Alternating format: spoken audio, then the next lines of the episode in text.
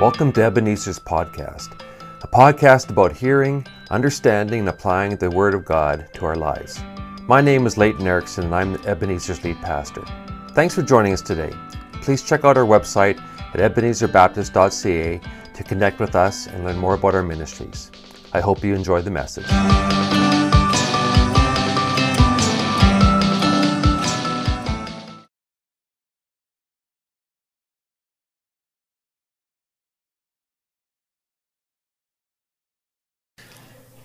I'm going to invite uh, Ricky Lamb to come up to the front. And um, so over the, the summer, we, we tend to get some of our uh, staff, or the majority of our staff, to speak, and also we bring in a few, um, a few, you know, I was going to say a few excellent people to come and, and, uh, and really show us how preaching should be done. And Ricky is one of those guys. So let me just tell you a little bit about Ricky in case you don't know who he is. It's actually uh, not just Master Ricky, but Dr. Ricky, although you, you don't know that. Um, in fact, I didn't even know he was a doctorate in his area.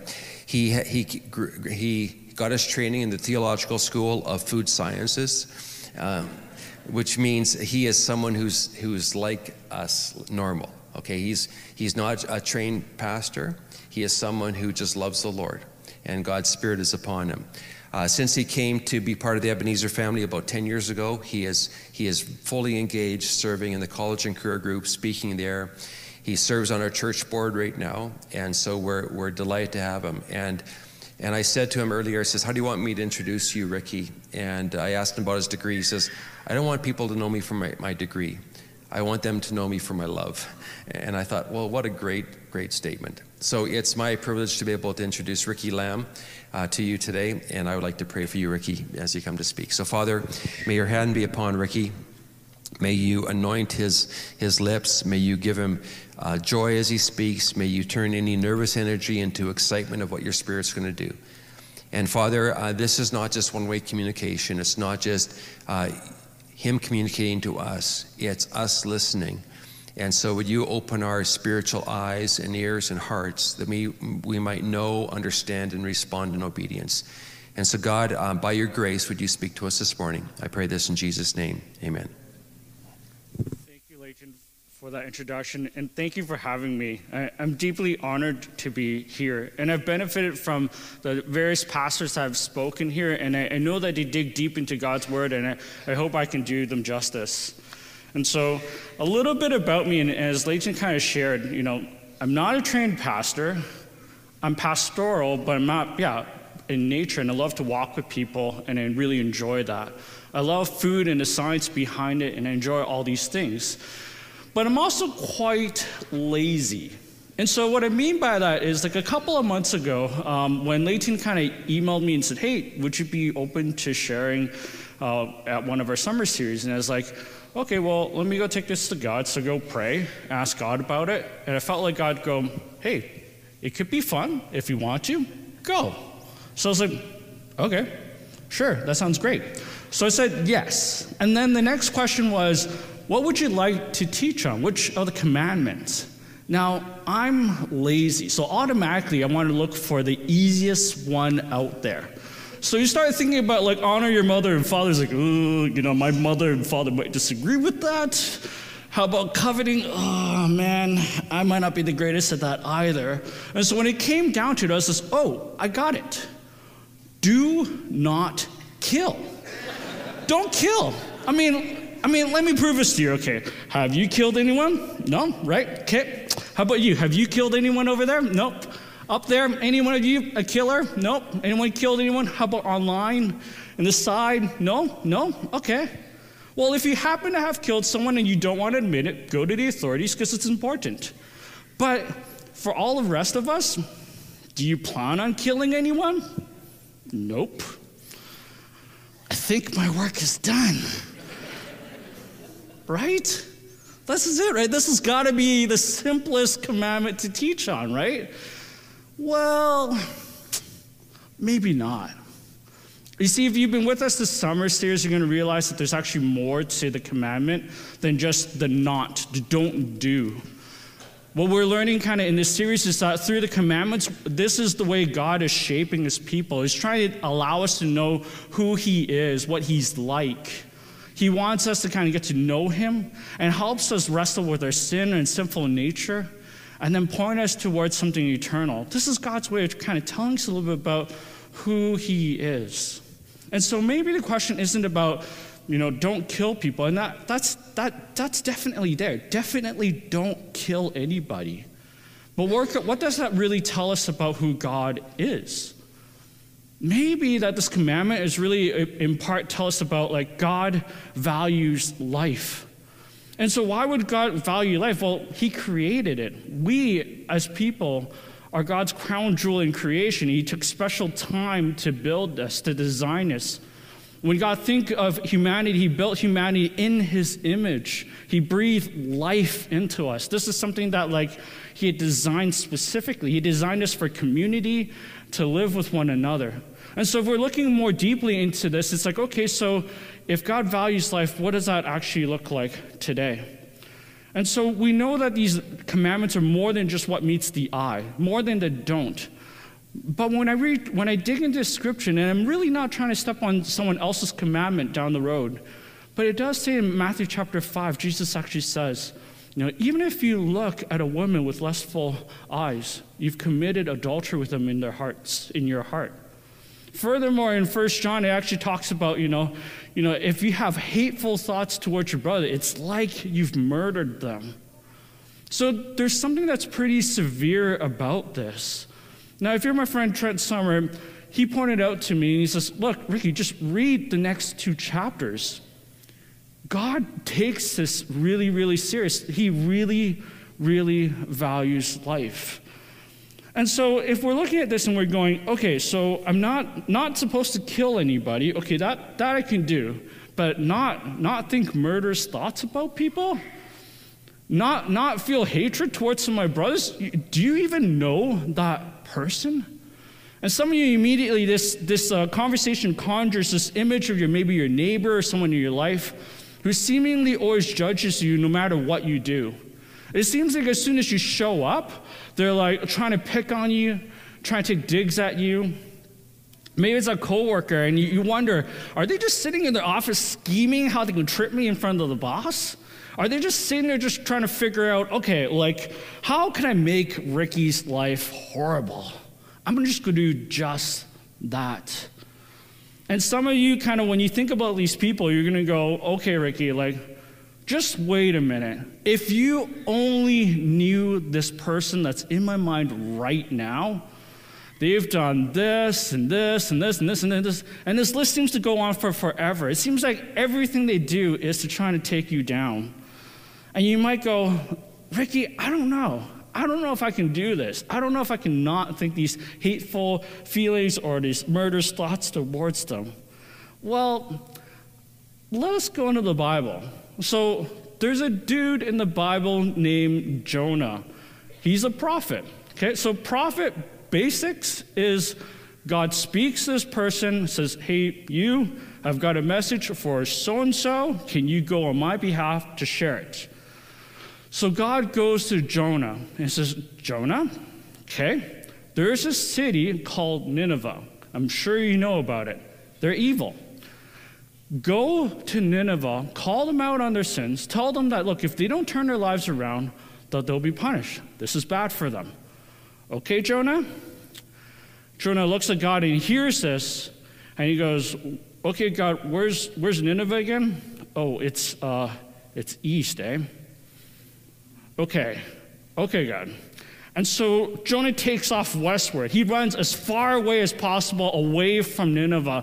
He runs out of land and he still keeps going. He runs to the nearest boat and he sees this boat and goes, Hey, which direction you headed into? West? How much money? Here you go. And he continues taking off as far away from Nineveh as possible. Now, God gets a hold of this situation and then shakes this boat around in a storm, and it basically reveals that you need to throw Jonah out of the boat. And so Jonah gets thrown off a boat, gets swallowed by a giant fish, and in, in the fish for three days, God works on his heart.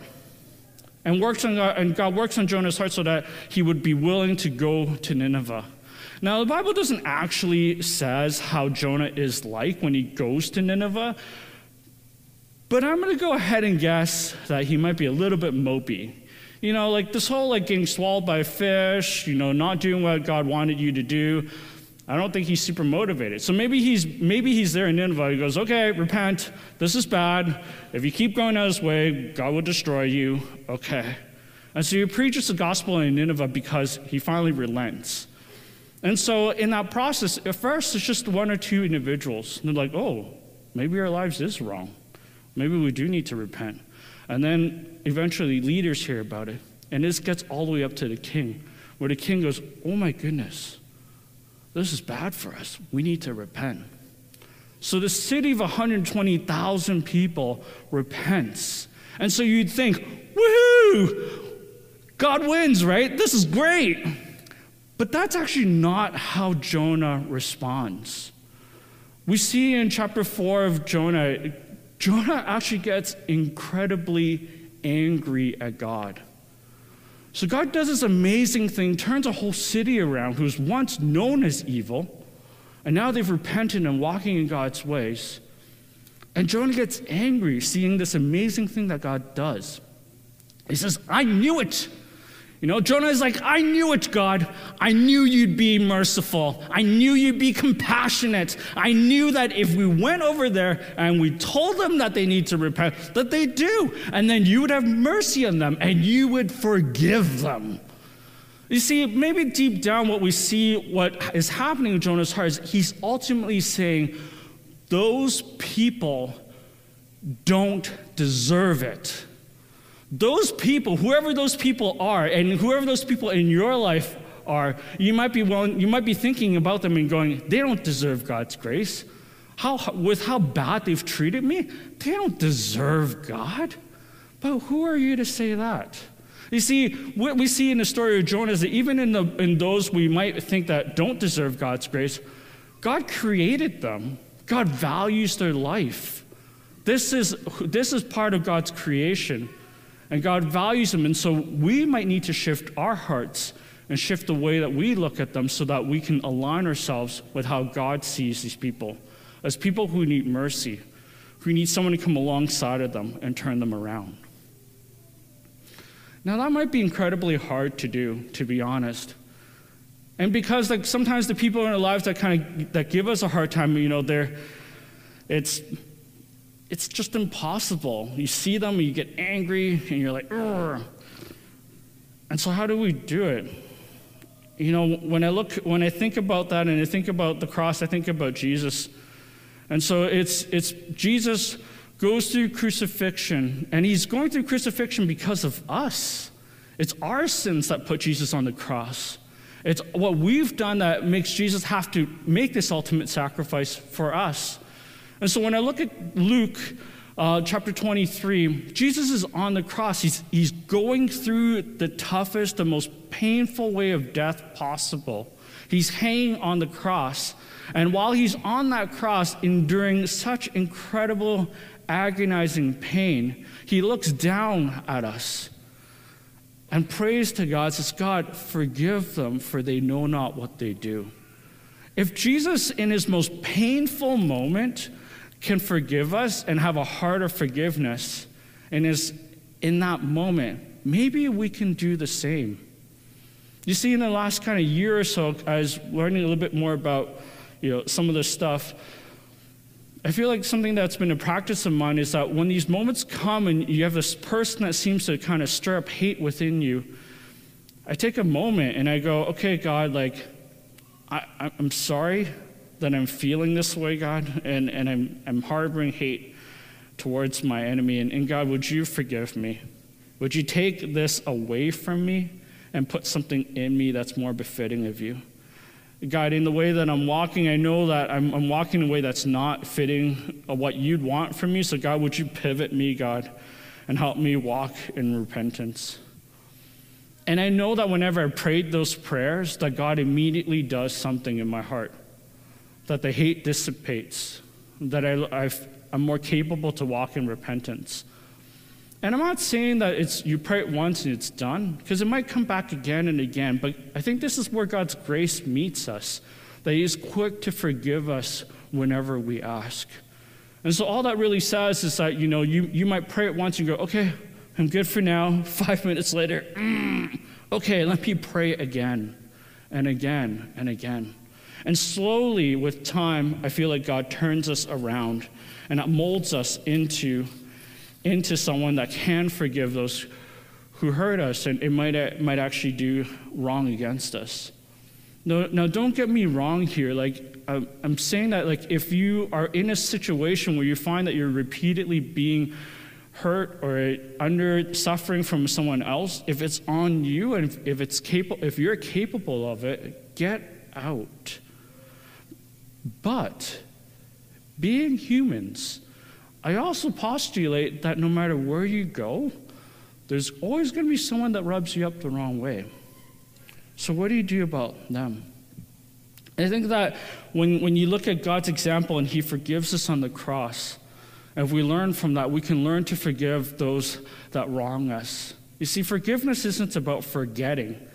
It's not to act as if that never happened or won't ever happen again. But forgiveness allows us to kind of take our hands to start to let go. We let go of the offense that this person has towards us. We learn to let go of the things that they've wronged us for. But what that does ultimately is it sets our hands free. And then now our hands can do something else with it. It can do something productive with it. And so, what now? Like, what does it mean to kind of live productively in that moment? Well, I want to draw your attention to a group of people in the Bible. And so, if, if our focus when we read the Bible is on the Jews, there's a group of people that's just a little bit of offshoot. They're a little bit of like a half brother. And, and when people look at this group of people, they scoff. It's like that person that you actually see and you're like, oh man, look at their lifestyle, man.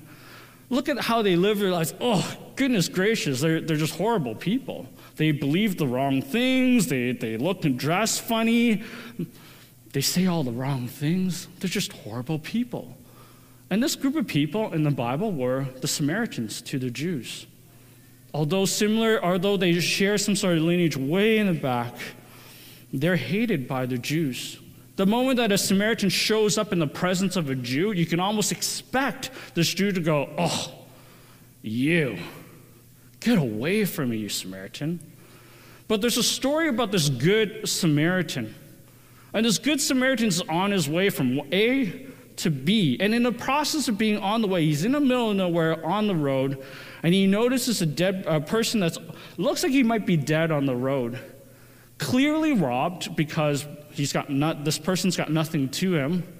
Maybe he's just got the, the very clothes on his, on his back. No camel, no belongings, so he's clearly robbed. Bloodied, bruised, broken, laying on the floor. The Samaritan kind of comes up to the, comes up to this person and he, he immediately notices this is a Jew. And he goes, uh, well, I, I don't know that I can just walk past him because he's human and God created him, and I recognize that, but what do I do? Maybe he's, he sheepishly comes up to him and does this, the little foot nudge kicks him in the little foot, nudges him a little bit, and the Jew's like, ugh, shoot, he's alive still. Okay, fine, fine. Okay, let's see what I can do. I've got a little bit of wine, bread, you know, ointment, bandage, some aspirin. Maybe that's all he needs. Goes up, gives him some water, a little bit of wine, dresses, tends his wounds. Nope, nope. He's going to need more than that. He's going to need more help than just a little bit of food, a little bit of ointment to get along his way. Oh, man. He, the Samaritan realizes there's three options. One, I've done what I could. I tried. See ya, have a good life. But he knows that if he were to do that, this guy's toast. He's dead. He'll die. Option two, well, if he needs some sort of further help, Well, let's get him to an inn. Let's get him to a doctor, to a physician, see, seek help, right? That makes sense, right? Okay, so let's take him to a Samaritan inn, a Samaritan physician. Good luck with that. This Jew in his piousness might wake up halfway through this journey and spit in my face. When he reaches to the Samaritan town and to the Samaritan inn, for sure, for sure, he's going to be dead because no one's going to want to take care of him. The amount of vitriol that these Jewish people spat in our faces, no way. There's no way that anyone's going to take care of him. He deserves it. That's what these Samaritans would feel. So he realizes the last and only option is if, if I were to get him real help, I'm going to have to carry him on my donkey. I need to take him to one of his own towns, to an inn of his own, to get physicians that are his, from his people to take care of him. That's the only way, well, that's the only option whereby this person will make it out alive. But it comes at a cost. He knows he's hated by the Jews. As soon as he walks into this Jewish town, people are going to scoff at him. Be like, oh, you must be the one that caused him that. Oh, you feel guilty now? Oh, he must have robbed this Jewish guy. Let's go rob him. What are you doing here? He knows he's going to get met with a lot of hate. He knows that when he gets to the inn, uh, the innkeeper is going to turn the sign around about the pricing per night and just charge him like through the nose. He knows that like when the physician's bill kind of comes and if he's willing to pay for it, it's going to be four times as much as what it, it should be. He's going to get ripped off all over the place. It's going to cost him a lot just to get this Jewish man well again. And what does the Samaritan man do? He actually chooses to go ahead with it. He chooses to go, yes. He says yes to the task. He says yes to the ridicule. He says yes to, to all the ways that he's going to get ripped off. Because why? God values this person. This person is made in the image of God, even though I'm his sworn enemy. Even though his people will ridicule me, will hurt me, it's going to cost me a lot. The Samaritan is willing to do that. And so, my challenge to you today is are you willing to do that? Are you willing to go out of your way to give life to those, to do things that bring life to those around you? If God values life, maybe the question for you today is simply are you willing to do what will bring life to those around you? Now, that could be something simple. You know, when I think about my friends and I know their needs, it might be as simple as going, hey, you want to grab a coffee? I'd love to catch up with you. And that time spent will bring them life. Or you know that they need help lifting that fridge, and you go, okay, fine, let's go do it. Or, you, or they need help cleaning their house, or mowing their lawns, or doing these or that task. With our friends, and even to some of our strangers, sometimes that's easier, easier to do. But what about those that come against us? I think that God calls us to act even on our enemies' behalf to bring life to them. I think that's important because that's one of the ways that God shows himself through us to the world. And, and you can be a part of that. When I think more deeply about all of life that the Bible teaches of, one element of life that we haven't touched on today is that is the spiritual life sometimes some of these things might be easier to do. You know, it's, it's easy to kind of tend to our friends and do things that help them bring life to our friends. It might be slightly harder, but still easy to kind of tend to the needs of the strangers. And, it, and it'd be hard to do, to tend to, to bring life to those that are against us. But sometimes what really scares us is to share the gospel because these people that are around us, these strangers, these friends of ours, these enemies of ours, they may, may not know Christ. In Ephesians chapter 2, it actually describes our condition prior to knowing God. It describes us as dead, that we are spiritually dead in our sins. That in it, that God raised us alive in Christ. By knowing God, we become spiritually alive. We go from a, a, position of spiritually dead to being spiritually alive. So, if God values life and He values all of life, I think that it goes beyond just the physical, but also the spiritual. And I know that for some of you, the thought of that scares you. That's fine. There's nothing to be scared of. And I want to try to convince you of that today, simply because when I look at the scriptures and I look at who God is, I think that it says here in Ephesians chapter 2, verses 10, it talks about you and me, if we're in Christ, we are God's handiwork. We were created by God, we were designed by God to do good works that He prepared for us. So if you're wondering if you can do these things, like do, do things that bring life to your neighbors, to the strangers, to your enemies, if you're wondering if you can share the gospel to those who and have the wisdom to know how to do that well, you do. Because God designed you for those tasks. You might not know what that task is just yet, but God prepared you to do a good work. And some of this good work is to bring life to those around you. Whether those are people who are your friends, people you don't know, people who are against you. And so, my challenge to you is simply this today Will you? If God values life, will you value life the way God does? If God cares about the, the totality of life in a person, physical and spiritual, will you? Will you have the boldness to do that? Will you take time and pray and get on your knees and ask God, God, like, who is it that I need to do this for? What are some names of people that I need to care about? Who are these people and how? How do you want me to care for them? When, when should I be doing this? And if God gives you names, a how, and a time, my challenge to you is to do it. Because, like Jonah, who went to Nineveh, totally expecting that this was wasted time, probably.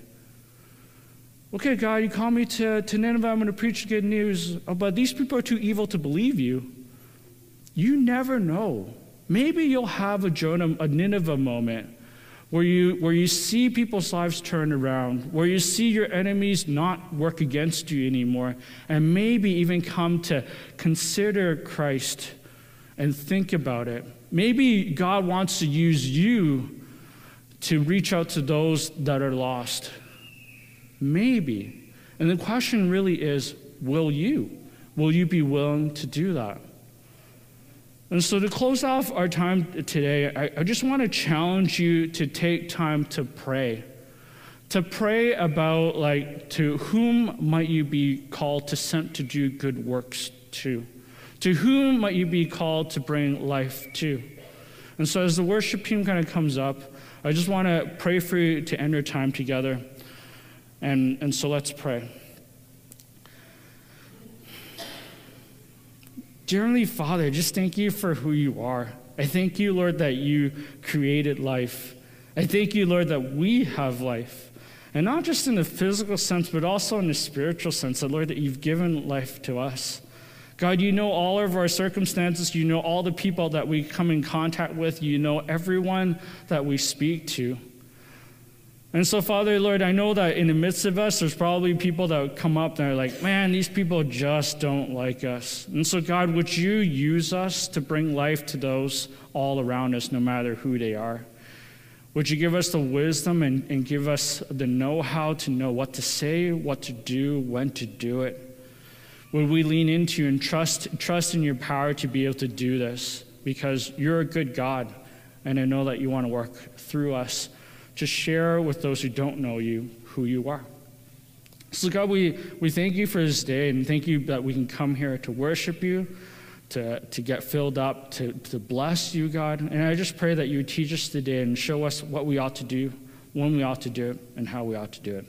We thank you in Jesus' name. Amen.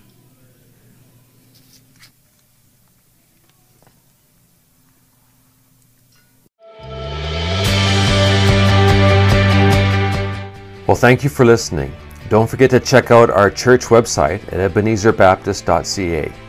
If you enjoyed the podcast, you can let us know by clicking like and by subscribing to our podcast channel. God bless you, and thanks for listening.